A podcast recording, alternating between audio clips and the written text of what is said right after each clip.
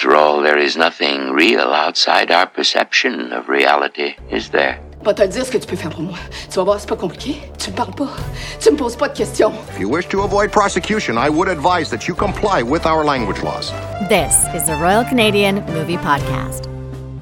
Hey there, and welcome to the RCMP. That's the Royal Canadian Movie Podcast. I'm your host today, Becky Shrimpton. Cameron Maitland is not with me today. He is busy doing a television show. I will be doing the same television show in uh, about two weeks' time. We'll let you guys know when that is coming out and what it is. Just that you guys know, I am probably in the top five at this point experts in giant Canadian rat movies. You know, you got to take your victories where you can get them. So, uh, stay tuned for that. But for right now, we have an awesome episode with an awesome guest. I'm going to bring her on right away. We've got Sara Martins with us today. Hey, how you doing? Hi, good. How are you? Good. Thanks for coming on. Thank you for having me. Now, you have a new web series out. It is big, it is vicious, it is very odd and very dark. You wrote, produced, and directed this. Is that correct? Yep, that is correct. Okay. Tell me a bit about this. So, it was something that my writing partner and I had been thinking about for a long time ago, and uh, we just never were able to push it through past the writing stage. Um, there's always the consideration of budgeting and whatnot, and life gets in the way. And it was just, uh, but it was a project that we started back in 2011, just thinking about, uh, because I think at around that time, there were very few movies that were about alien invasions and what would happen on Earth after the attack or after just like the apocalyptic kind of world. So, uh, but now if you look at uh, what's out there, you see a lot of that stuff now. But I guess when we were thinking about it, probably some eight, nine years ago, it was still in its infancy stages of like how much is actually there now. But anyway, so we um, we put it on hold for a bit. We wrote it, and uh, recently we were able to actually finance it and get it off and uh, filmed. Which is pretty insane. And you guys ended up in a bunch of bunkers outside of Ottawa. What kind of a nightmare was that like to shoot in? I gotta ask. So it was actually it was funny because yeah, when we started thinking about like the vault and where they would be underground, our first thought was actually uh, like a ship, like a battleship or a navy, and you kind of try to figure like where could you even go to get into something like that.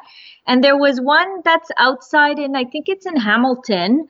And we actually went to go check it out. And we were in there and we're like, oh, this is cool because everything was very confined when you're in there and you can get that sense of your, uh, I guess you could feel like it's underground, which would work for us.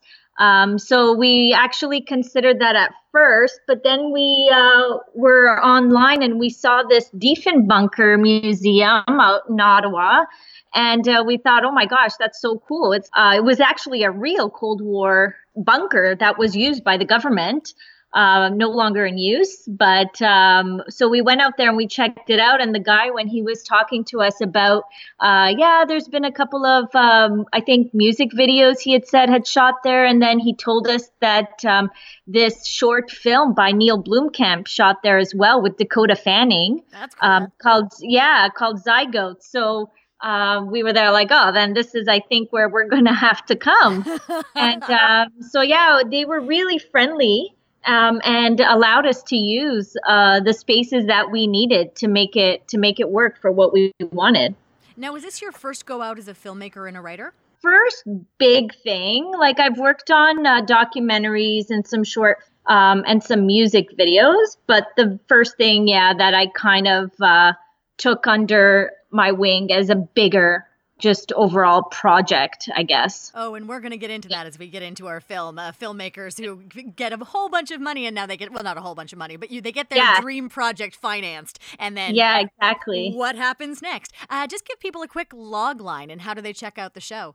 It's about a group of uh, survivors who um, have to band together to try to make it through, and they're like in this underground military bunker.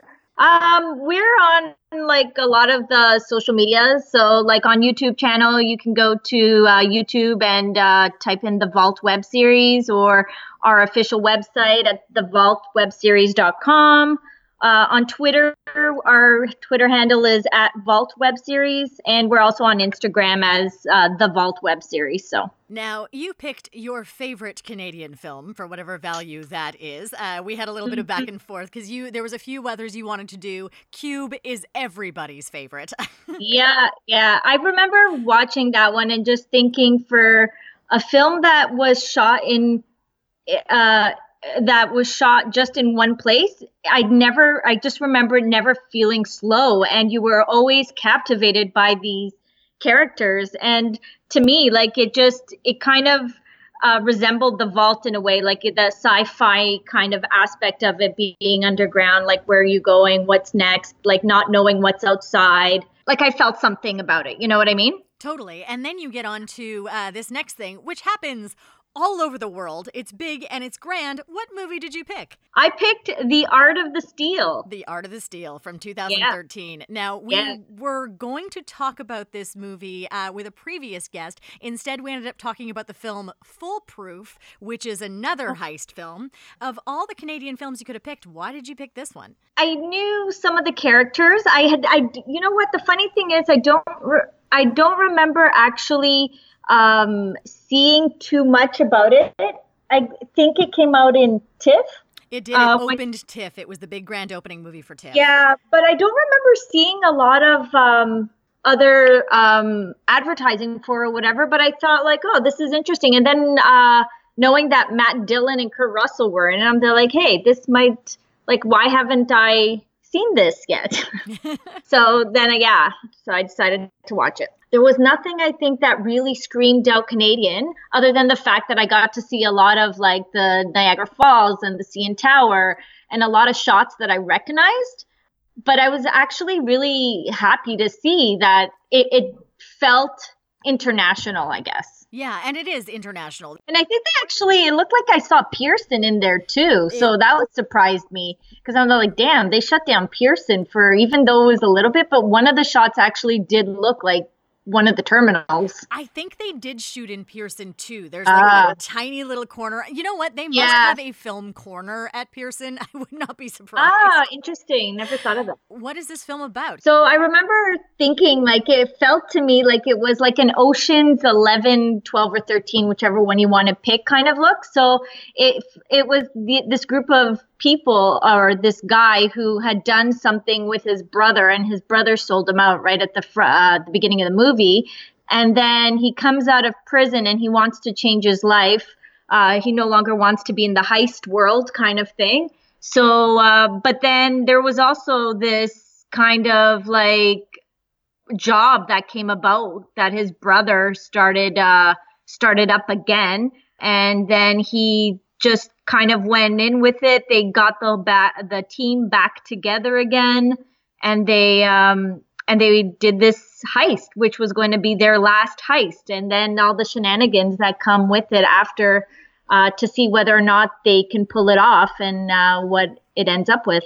I don't know if I should give away the ending. Like I'm trying to like Let's I can talk about up to halfway hell out of it. So oh, uh, yeah. let me just let me just say that uh, this film is available for rent on iTunes. It was on Netflix. It's not anymore. It's probably ah, on Netflix yeah, in the US. See it on uh, Netflix. Yeah, yeah, one of those things. I'm always just like that hair too late to catch whatever it was on Netflix. Yeah. They make their way. Which was yeah. When I was watching it, I thought this is totally worthy. Like it's such a like it actually. I really enjoyed the film. Yeah, it's going to uh, it's going to cause it definitely has spoilers. There's no question. Yeah. It's a heist movie. That's the entire point of a heist yeah. movie is that it keeps yeah. you guessing until the very end and then you see how they did it. It's about the magic trick. Um, yeah. So, yeah, if you don't want us to spoil it, go watch it. Yeah. Talk a little bit about the cast. Let me just take us through this cast here. You got yeah. Kurt Russell, you got Matt Dillon, as you said, Jay Baruchel, yep. who's one of my personal Oh, favorites. that's right. Yeah, yeah, yeah. Kenneth Welsh, who people will remember from everything, including playing Windom Earle in Twin Peaks. Chris Diamantopoulos, who is a huge voice actor, huge actor, actor. He's in a bunch of stuff. Katheryn Winnick, uh, who's in a bunch of stuff. Jason Jones. Terence Stamp is in this this thing is insane. It's got like the biggest cast in the world. Yeah, and I think all the characters really brought the their game on. Like I really enjoyed watching all of them and actually getting to understand the uh, the motivation behind uh, each each one of them. Yeah, nobody, and we should also say this is not a paycheck for anybody. So with Kurt Russell, I mean, a lot of older actors, people will be like, "Oh, okay, you know, they just need the paycheck. They need to pay for their home in Malibu, whatever." Kurt Russell, Yeah. one, doesn't need the money. Two, the last leading role that he did was Death Proof back in 2007. This is 2013, so Yeah. he didn't have to take this. He is Yeah. perfectly happy just spending time on his vineyard, and he's clearly having a great time. Did we also say that he's playing a motorcycle stuntman called Crunch Calhoun? yeah, that was pretty. That was pretty. That was pretty fun. I really actually enjoyed that angle. which is so bananas. And Jay Baruchel, again, here's a here's a kid who, in any possible way, he could phone in all of his roles. He could do whatever. He could just glide on his charm. He never does. He always has a great time. He always brings the next level. He's always great. And I mean, his verbal fluidity just destroys me. Yeah, I yeah, just- I'd have to agree. I just wish this had an R rating so I could watch him swear like in Goon. That's what really gets it going for me. yeah i actually like I, I i recognized his face but i don't know uh where else i had seen him before but i was pleasantly surprised i think at first i was like oh i'm not sure how i'm going to feel about the, his character but then i was actually pleasantly surprised by him Well, for the first time, he's really playing a character that's insecure. And you saw that a little bit on Undeclared, which was the series that he did for Judd Apatow just after Freaks mm-hmm. and Geeks. And he's got that, like, I don't know what I'm doing with my life. I'm young and my father lives with me in my dorm kind of thing going on. Yeah. And but after that he's he's normally playing these like street smart kind of swarthy guys who really know what's going on. They're they're ridiculous and they're over the top but they're always competent. This guy isn't competent. Yeah. In fact he's so incompetent he gives the film easily one of its best moments. Um, Yeah. we'll get into that we'll get into that at the end. Um, you have a heist movie what is the Yep. best way to introduce your characters because these are always massive things how do you how do you go about being like we have these people this is what they do here we go Well, I actually like the way they introduced it because I knew that they were going to have to introduce so many characters. And I'm one of those people, unless I see you uh, often on the screen, it's going to take me a while to just associate who's who with what's what. And the fact that they were like just spitting out the names with the kind of person that they were. So, like, for uh, Nikki, I think they put like the idea man or something. And it was just like straight up on the screen, the written with the face as they were coming on screen. And then the they had the scratcher, Guy, I think was his name or whatever it was. And that actually, the way they did that made it cement in my brain. And it was easier for me later to just know who was who. So I actually really appreciated the fact that they did that. I don't know if everybody enjoys it when they do that, but um, I actually found that that was super helpful. I always find it a bit of a challenge because personally, I want to see them do something right away. Film for me Uh, is such a is such a visual medium and when it's like Yeah. okay, this guy is like an art expert and you do get to see them do the first heist initially. So like the Yeah. setup is there and strong, but I think I would have rather just dove right into that instead of Oh, yeah, opening with the voiceover because the voiceover never comes back. So I'm Yeah. like, I think I think there was a bit of a voiceover a little bit later. There is, but that's Kenneth Welsh's voiceover. Or Oh, sorry, yeah, Kenneth Welsh, uh, Terence. Stamp's voiceover. yeah, yeah, yeah. Um, so yeah, so you do have Yeah. the bookending of those. So in terms Yeah. of the way the the style works, I get Yeah. it. I just don't. yeah. I Yeah. just think it's a little too easy. Yeah, I like easy. Maybe that's why I enjoyed it.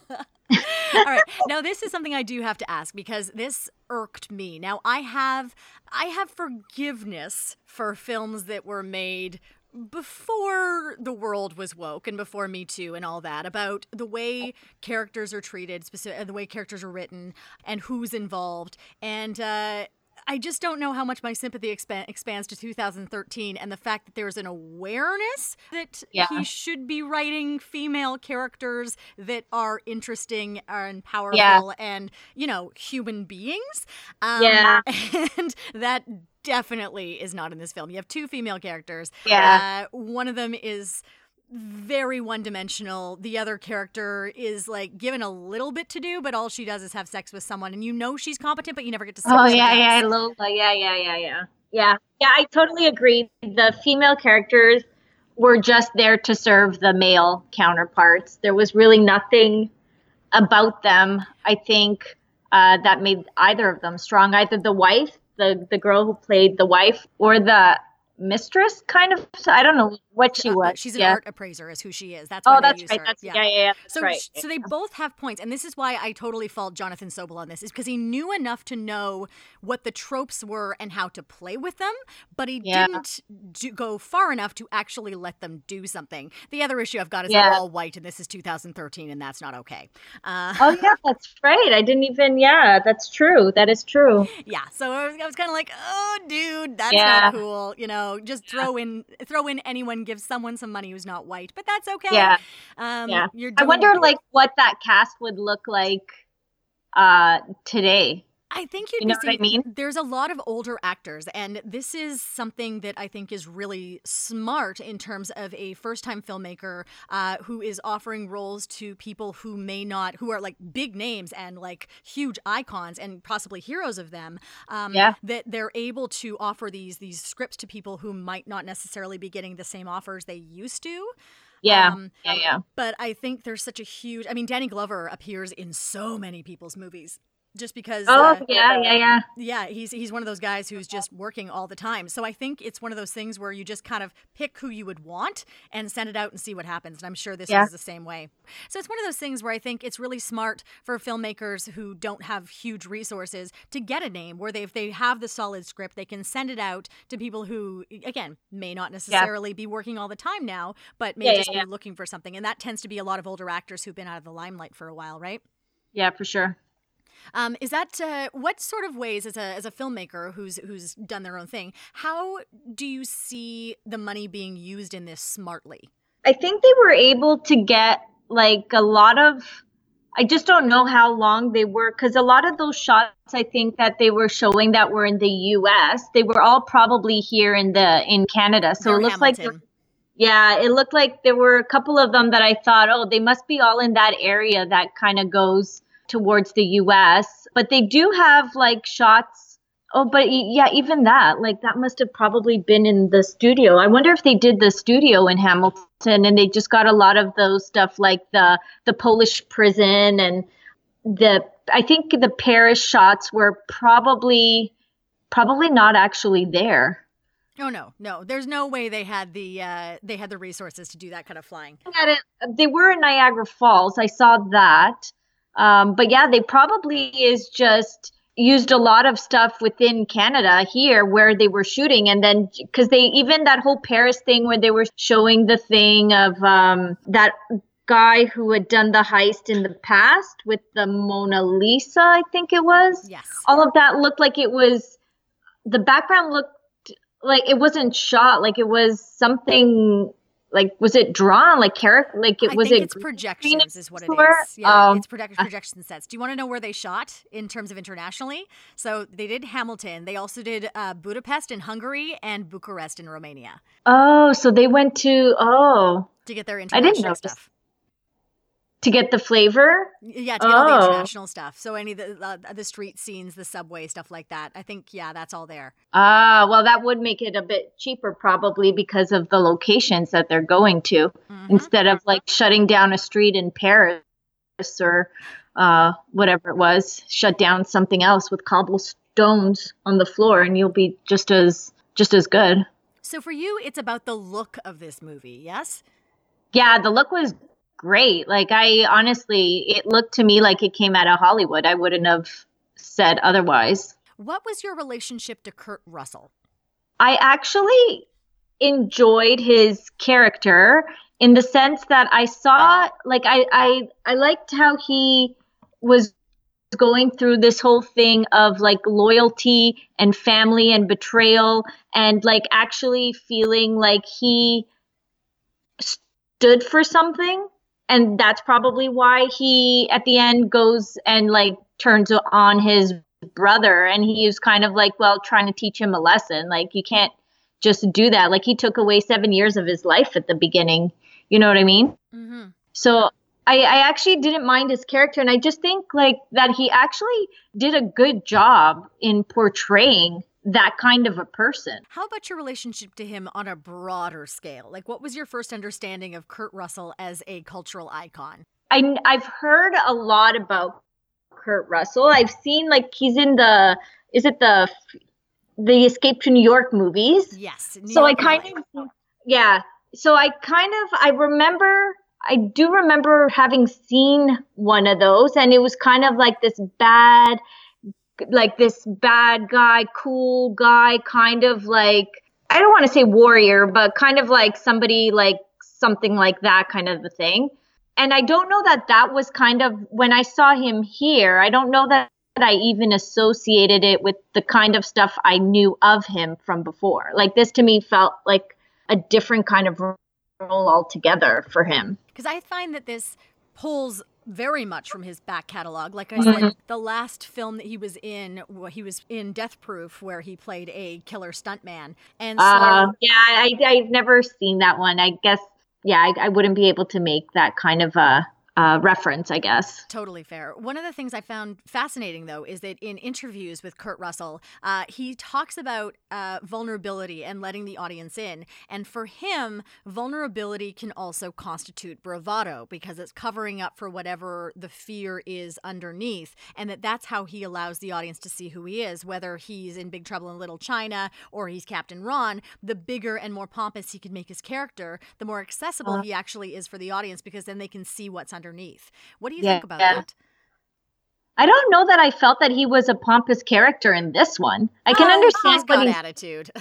Really? Eh? Oh, I, yeah. I I must have a really weird kind of sense of looking at things. I don't I I could tell like when he when he he was uh, doing even when he was doing those stunts like i always felt i don't know. To me that, that didn't feel like a bravado. And then when he's trying to be with this apprentice of his, or whatever they called him, um, the Jay character, um, I, I think he was trying to be more of a, in a way, a kind of like teaching him what he's been through and the ropes, but not necessarily in a a pompous kind of way, which is interesting. I didn't see that like that. No, he's got that uh, father son, more yeah. brotherly relationship going on with Jay, Jay Baruchel than he yeah, does. Yeah, that's how I felt it. Totally. But it's when he's dealing, like when he's doing his stunts, when he's dealing with other people, when he's, you know, he's got swagger. I think swagger is a, a good. Wow, interesting. I kind of feel that, like, at that point already, he's already lost some of that and he's just is what it is. Interesting. Huh. Yeah, I think it's a character that you can certainly interpret in different ways. And that it's also because his journey is the actual heist, right? He's the yeah. one who sets everything up from the beginning, even though it doesn't look like he's yeah. the one who sets everything up from the yeah. beginning. Yeah, yeah, yeah. Yeah, um, yeah. The brother thinks it's his idea. Meanwhile, he's already two steps ahead. I also have a very low tolerance for bullshit. Uh, do you find the Matt Dillon character charming? Uh no, just because I can't like I find I find him greasy and as soon as I get to that point, I, I can't find him charming. I don't think there was anything at any point in time that I actually thought it, he was charming just because of the the way he treated his brother right off the bat like that really got to me it's like once once you hit something i think it's hard for me to look at you a different way afterwards. And to me right off the bat i think after him starting to talk to his brother again i'm there like okay maybe he's trying to redeem himself and he really is. But i don't know that i ever found him. I couldn't say the word charming with that character at all. That that's for me no, I hear you. And there's something because a lot of these characters are being portrayed as being very charming within the world. Like the first time you see Matt Dillon, he's sweet talking these people who they're ripping off. And he's telling this joke that you don't get to see the whole of it, but you understand that the punchline, which involves sex workers, is very yeah. funny. So yeah. It's always so hard when you're writing a character to be smooth and charming and it's like we as the audience have to react to that and be like, okay, I get that in this world that's what he's like. And you're like, yeah. yeah, yeah. Yeah, for sure. Yeah, I cuz I I it's funny like even I thought like when he was talking to those people to that guy and his bodyguards at the beginning, I guess I would think that he's like I can tell he's trying to do something. He doesn't even feel like he's being that suave, charming kind of character towards them. I yeah, I never saw that at all, unfortunately. Interesting. Yeah. Now, I do have one more quick thing I want to talk about here. So this film is the one where Jay Baruchel really started to go on the trail on the um, on the talking circuit, uh, discussing how um, ca- Canadian films should be set and should be made in Canada, and that more films should be made in Canada. Um, What do you think about that? I love that comment. I think that's great. I think it's sad that we have to um, maybe sometimes shoot things in Toronto or Canada. I guess oh, I'm being a little too Toronto centric, but shoot things in Canada and have to say we're somewhere else um, or give it an anonymous name just so that people it will sell better to the international audience because people don't want to see what's here. But in a way, I think you do want to see what's here because you do keep coming back here to shoot things, even like bigger productions. So why not just say you're here? Um, I, I, I don't understand why we have to pretend to be uh, somewhere in the States to have a fighting chance of being seen by anybody other than our friends and family. And I don't think I think it's more an issue with Canadian filmmakers who have this in their heads that the American Americans won't want us if we show that we're Canadian. Um, Yeah. from what I understand, most Americans genuinely don't care. They're like, your money looks weird. That's about it. So it's yeah, that's very strange to me. Yeah, I, I think other places like even um, and it might be like I wonder if it's this thing that like this insecurity that Canadians have because when you're in France, they they tell you you're in France. Like if you watch films from France, if you watch other European films, you know, you know you're there. They don't try to be somewhere else, but I don't know if it's just this thing that's carried over uh, from days of yore where you know you have to just be an anonymous kind of i remember watching this film last was it i think it was last year um, and i can't even remember the title of it now and i just remember that they just kept calling it a small town a small town and you clearly know you're oh mean dreams that's it uh, it was mean dreams and um, it just kept showing it as a small town and you even saw like american money being exchanged at one point and i'm like there was no reason to have done that as opposed to just showing canadian money and having just been a small town in canada somewhere Yeah, which is where it was shot i think it was up in sault ste marie or I mean, we definitely have drug trafficking here. There's no reason why you can't make a film about drug traffickers. Yeah. Yeah, there's bad people everywhere. You can do a heist anywhere. It's uh it and I'm sure it happens everywhere too. I'm sure it's not just in the states or wherever. Exactly. I mean, we've got a grand tradition of heist movies here. Uh, I just, uh, uh, we talked about Foolproof. We talked about um, Silent Partner. There's a new one coming out with Art Hindle called Robbery. I'm going to be talking to Art Hindle and the filmmaker uh, of that. That's uh, also another heist movie. It's heist Yeah. movies. It's what we do. They're great. Yeah. They're fun. They're fun. They're easy to watch, you know. They're entertaining. They they'll keep you entertained for an hour and a half. So, yeah. It's all about the plot and all about the revelation. All right, you Yep. ready for a game? I have a game for you. I sure am not, but I will play. All right. Okay. So this is the spot the fake Kurt Russell name. So Kurt Russell has had a number of bizarre character names in his uh, in his time. Snake Plissken, of course, being from Escape from New York and L.A. So I have assembled a series of uh, names of his characters, and one of them is fake, and you will need to pick which one is. oh gosh. Okay. Okay, here we go. So of course we have Crunch Calhoun. That is a, a real one. That's right. Stuntman Mike. Um I'm going to say yes. Okay, yeah, that's right. Big Samuelson. Uh, I'm gonna say yes to that one too. No, that one's fake. No, already lost. Oh my gosh, All right, here's the next one. Reno Hightower. that sounds like it could be. It's real. Yep. Lucky Lockhart. I can see that being a name. Yep. Okay. Shoots McGillicuddy. Ah, are you sure there's more that are like these? All sound like they they're possible. um, I'll say no to that one. Okay, you're right on that one. It's that one's fake. Morgan. Yay! Yay, you got one. Yeah. Morgan Two Persons Beaudine.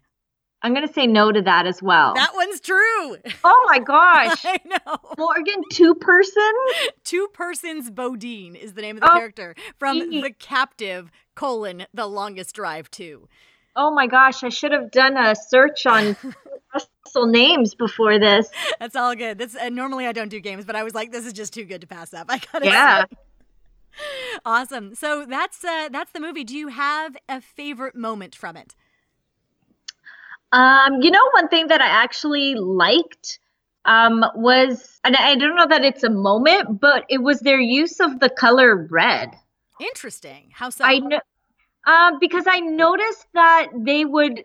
So there was the painting at the beginning that the guy I was painting, uh, like adding some red to it, and it was like that's the fake.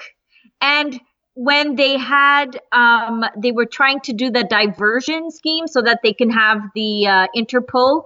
Um, which was funny too that they had Interpol in Canada. I thought Interpol would have been uh, more in in Europe. I didn't realize that they would have had offices in the states or Canada. But um, when they were doing that whole diversion tactic, and they had that uh, carrying case, like that um, that box thing, and that was red.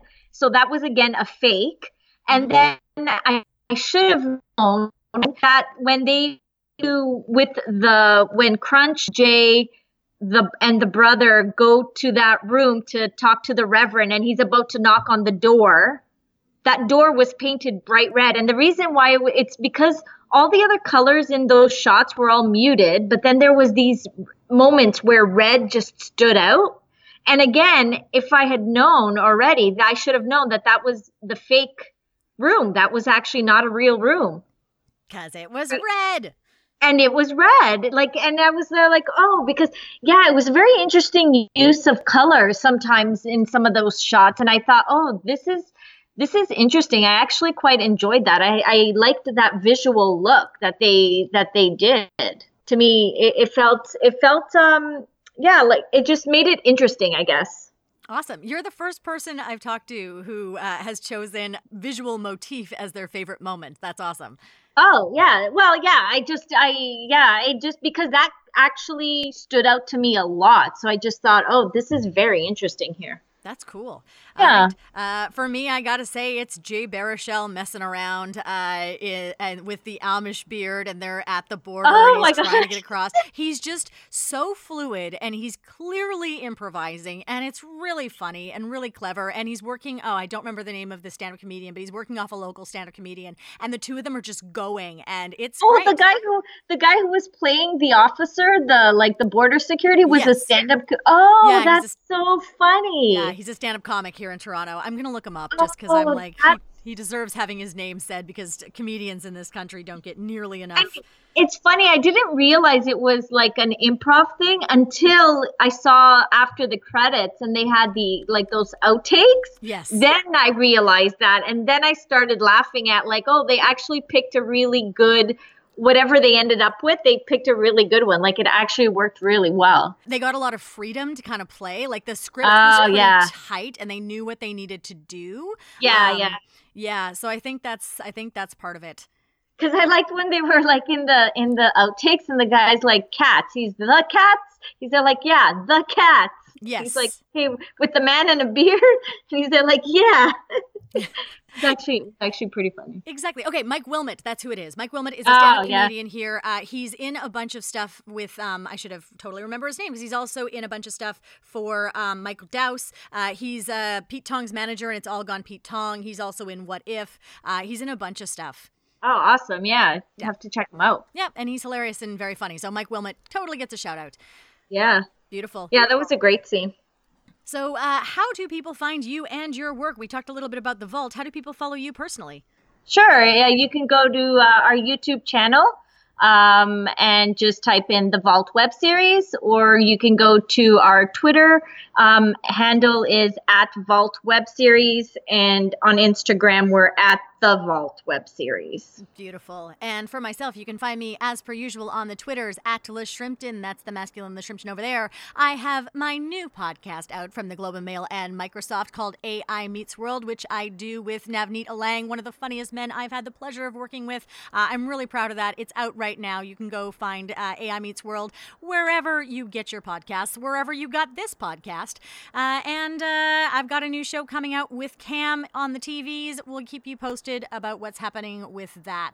I think that's just about everything. So, Sara, Mm-hmm. do you want to go get a moose head? Um, that sounds great right about now. Thanks for listening to the Royal Canadian Movie Podcast. If you like what we're doing, please remember to rate us and subscribe on iTunes or on your favorite podcatcher. It helps people find our podcast and Canadian media they love. Come chat with us at RCM Pod on Facebook or on Twitter at RCM Pod. Our theme song is by Craig Stewart, and our show art is by Paul Stachniak. Join us next week for another great film from the wilds of Canadian cinema.